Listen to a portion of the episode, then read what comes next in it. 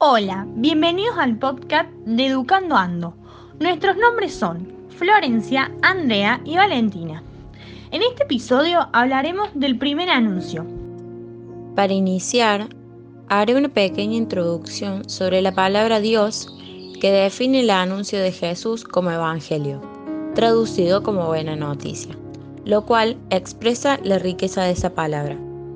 Por otra parte, Hablaré del Evangelio que expresa un mensaje de poder y autoridad y cuando éste es proclamado con eficacia se produce este primer anuncio del que vamos a hablar. El primer anuncio es la iniciación al camino de la fe, la reiniciación y la reevangelización de un itinerario que tiene como objetivo proponer el mensaje central del Evangelio a quienes no conocen a Jesús, a quienes se alejaron de Él y a quienes viven una fe rutinaria.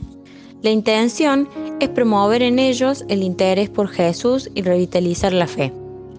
El primer anuncio es para todos, sin exclusión. Jesús siempre fue criticado por eso, por abrazar a los más vulnerables y respetar a los repudiados, incluirlos en su mesa y hacerlos sus amigos.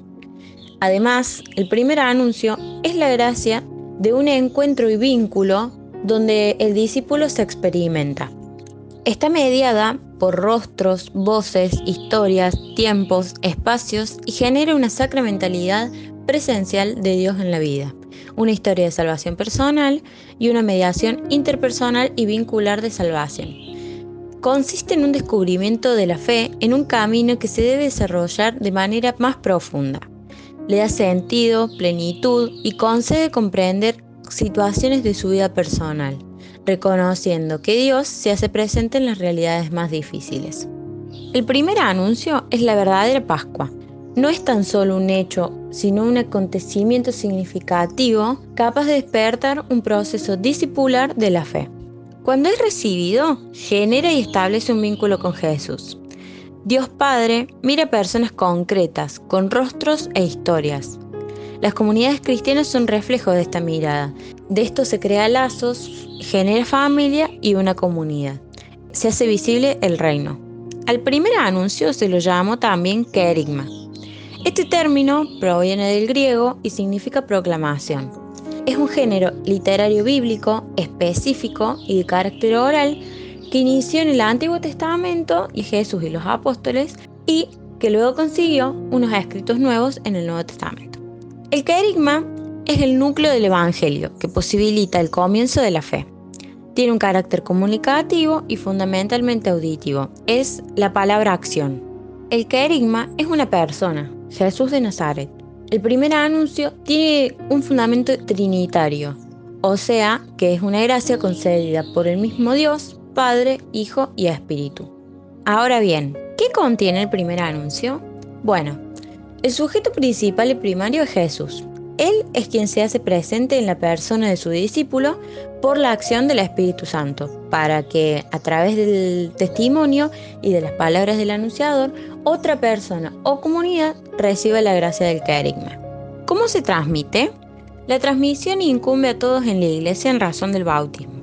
Es la puerta y el fundamento a la iniciación cristiana, experiencia original, inaugural y fundante de la fe supone un relato testimonio junto a una invitación dirigida a abrazar la fe y al oyente, en sus circunstancias concretas como opción libre y consciente por Jesús y su Evangelio.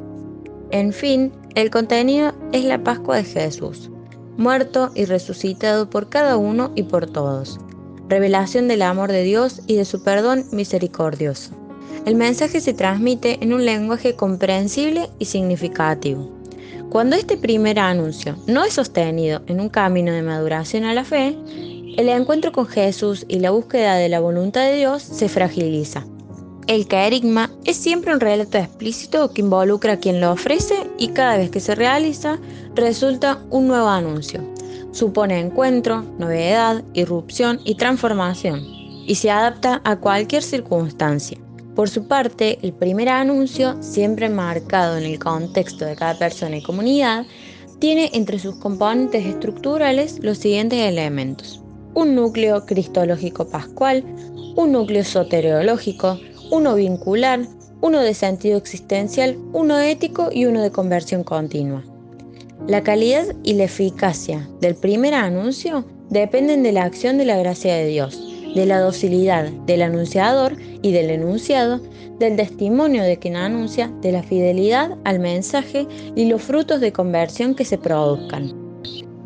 Ahora voy a hablar de la invisibilización del primer anuncio. El primer anuncio, el eslabón perdido del ciclo complemento de la evangelización, este debe de ser reinstalado como una verdadera necesidad por varias razones. La cadena de transmisión testimonial e integradora de la fe se encuentra interrumpida. La vivencia tradicional de la fe se la consideró como una simple convención religiosa. Las familias nuevas, al sentirse marginadas, hacen que la fe no sea comunicada como un medio natural. La ausencia de una cultura de impresión cristiana, la unión de las religiones y pluralistas en las que estamos inmersos el cristianismo como una minoría cultural en muchas sociedades. El primer anuncio es necesario y urgente, ya que las tentaciones atentan contra él. Es necesario representarlo desde los nuevos contextos culturales y eclesiásticos. Surge cuando se logra el equilibrio entre lo implícito y lo explícito del anuncio de la fe. Este es un mensaje explícito que se juega fundamentalmente a partir de la comunicación humana, el Evangelio es el mismo ayer, hoy y siempre, y su comunicación pastoral requiere nuevos enfoques y de una profunda creatividad para su transformación, empleando diversos lenguajes. El mensaje puede y debe de ser comunicado de muchas formas y con distintas narrativas. La fe requiere comunicación y lenguaje. Dios y fuera de Dios hasta la carne y el espíritu es la memoria que conduce hacia la verdad plena. Jesús con sus mensajes y sus práctica se situó más allá del lenguaje convencional socio-religioso de la época. No fue un filósofo, no tuvo discurso doctrinal, ya que su lenguaje era simple, vital, simbólico, narrativo y poético. Su discurso no cerraba sino que abría la capacidad imaginativa y la reflexión de sus oyentes, apeló al corazón de sus oyentes. No se dejó sobornar ni influenciar, supo escuchar, preguntar y repreguntar. Sus gestos y milagros formaban parte de su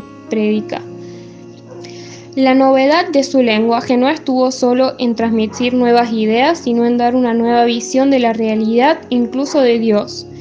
Fue palabra, imagen y signo viviente de Dios. Recreó el lenguaje religioso de su época. En la iniciación y resignificación en el camino de la fe, el primer anuncio tiene como interlocutores a quienes reciben por primera vez el Evangelio en un camino de iniciación a la fe como aquellos cristianos y requieren de una renovación para poder profundizar o reoptar por su fe. El anuncio del Evangelio no sucede siempre en una instancia inicial, sino como fruto de un recorrido y de un proceso personal, trascendiendo las diferencias culturales para quienes reciben el anuncio, se sientan acompañados y cuidados. El primer anuncio se conecta a lo largo del tiempo la mayoría de las personas puede identificar un momento decisivo en su historia, el encuentro con Jesús. Es un proceso que no acaba y que se despliega de diversas maneras. En algunos casos no se puede distinguir un momento puntual, sino un proceso gradual. En otros, luego de un itinerario de búsqueda de Dios, se culmina en una conversión. Los acontecimientos marcan el camino y repercuten en un cambio profundo, transformándose en una experiencia que deja huella, ya que involucra experiencias fuertes a nivel emocional, sentimental y espiritual. El primer anuncio puede ser en cualquier etapa de la vida. El primer, el primer anuncio se transmite desde mediaciones eclesiásticas. Estas son mediaciones experienciales, mediaciones personales, mediaciones testimoniales, mediaciones institucionales, mediaciones simbólicas, mediaciones existenciales, Mediaciones generacionales. La espiritualidad del primer anuncio se caracteriza por la conciencia de la misión, el Espíritu Santo, el ardor evangelizador, el testimonio auténtico, la vinculación con la tradición viva de la Iglesia, el discernimiento de la voluntad de Dios, la búsqueda de la comunicación, el servicio de la vida, la inscripción en una comunidad de fe, la resignificación de los valores y la mirada esperanzadora de la fe desde una apropiación positiva de la cultura. la conversión pastoral en el horizonte del primero o del segundo anuncio. Al primer anuncio lo podemos resumir de esta forma. El paso de la fe supuesta a la fe propuesta, de una catequesis que se limita a nutrir una fe ya en acto, a un anuncio que trata de hacer encontrar al Señor Jesús como una buena noticia y cambiar el orden de prioridades de la propia vida. La noción del primer anuncio se refiere a diversas propuestas con el objetivo de desarrollar la fe de los no bautizados para proponer y acompañar un nuevo comienzo para personas que se han alejado de la iglesia. Por segundo anuncio podemos entender a las propuestas que reconducen a la fe de aquellas personas que han tomado distancia a ella, o sea, a la iglesia. Entender al primer anuncio como segundo. Ayuda a abordar a personas de manera adecuada. Ellos no son una tabula rasa, tienen una experiencia que debemos considerar, dejar salir y reelaborar. En la perspectiva del segundo primer anuncio, los obispos italianos dijeron que esta frase indica la clave para el cambio. Todas las acciones pastorales deben ser atravesadas por el primer anuncio. Esta sugiere que no se trata de hacer una tabula rasa de las iniciativas tradicionales, sino de inculcar en ellas una perspectiva misionera. La perspectiva del primer anuncio requiere una lógica inversa. La catequesis dirige, se dirige, digamos, a quienes ya son creyentes. Hay tres cambios en la perspectiva. La perspectiva 1, que es la perspectiva misionera de la pastoral en la línea del primer anuncio. Es la más grande convicción en la iglesia de estos últimos años. Antes de educar la fe, tenemos que suscitar con el primer anuncio eh, debemos hacer arder el corazón de las personas confiando en el Evangelio. Hace 50 años la fe se transmitía en, en la familia, a través de la vida cotidiana, por osmosis, con experiencias del día a día. Los niños la respetaban en todas sus relaciones que vivían, cuando empezaba la escuela primaria o cada uno en su barrio que era como una gran familia. Este sistema social constituye un tejido generador para la educación humana. La parroquia no era el lugar donde se, se generaba la fe, sino donde se nutría, cuidaba y acompañaba en las personas hacia la coherencia de la fe. Como segundo cambio, tenemos la configuración de la catequesis de acuerdo con el modelo de la iniciación cristiana, dentro de la perspectiva catecumenal. Bueno, es consecuencia de la primera, el catecumenado se caracteriza como camino cuyo sujeto protagonista es la comunidad cristiana, que se, realiza su maternidad espiritual. Es un proceso formativo y una escuela de la fe. Eh, tiene carácter gradual con etapas definidas. Está señalado por momentos de catequesis y ritos litúrgicos. Y eh, es un camino progresivo de discipulado, asistido y acompañado. Como el último de los tres cambios de la perspectiva es situar el anuncio en las experiencias fundamentales de la vida. Consiste en mostrar que el Evangelio es una promesa de vida buena en todas las situaciones humanas. La misión de la Iglesia es evangelizar. El Evangelio no va a dejar su sello si no transforma la calidad de vida de las personas, relaciones o culturas. La iglesia del segundo anuncio es la iglesia de la segunda escucha.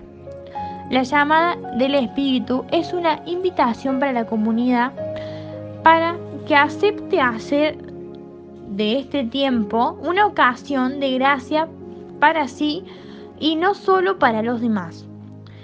Y por último, el segundo anuncio parte de una renovada escucha del Evangelio por parte de la Iglesia. Bueno, queridos amigos, este fue el capítulo de Estudiando Ando. Espero que les haya gustado y que hayan aprendido un poco más sobre la fe, el Evangelio y el primer anuncio. Hasta la próxima.